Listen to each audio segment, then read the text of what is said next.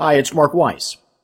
Before we begin today's podcast, I want to let you know that my newest book, The Impending Death of Hospitals, is available in hard copy and in Kindle format on Amazon. It's also available as a complimentary download in PDF format on our homepage, advisorylawgroup.com. And now, on with the podcast.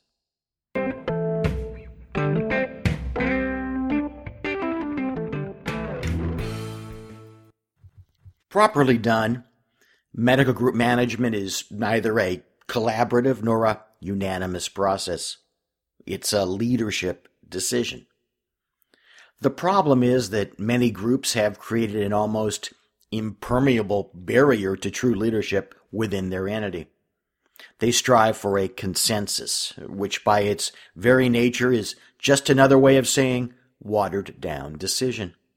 The fact is that there is no way of reaching consensus unless there's enough give and take from the original concept to allow enough members to buy into the consensus outcome, which is often only the beginning point in another negotiation, this time with a third party. Or they set up a facially strong governance system, but then fall back into the consensus trap.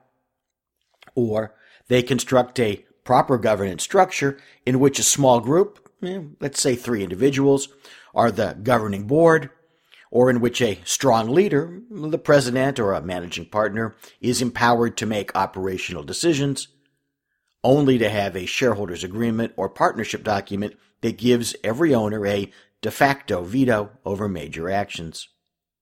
Every business, and yes, your medical group is a business, needs a streamlined way to make day to day management decisions.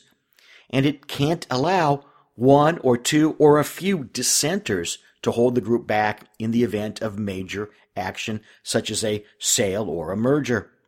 The time to think about this is now, unless now is the eve of an important decision, in which case, even now is too late. One more thing before you go. Make sure that you catch every episode of the Wisdom Applied podcast by subscribing online at www.advisorylawgroup.com. While you're there, don't forget to check out our other complimentary educational materials. They're all free and they're there for your benefit, so take advantage of it.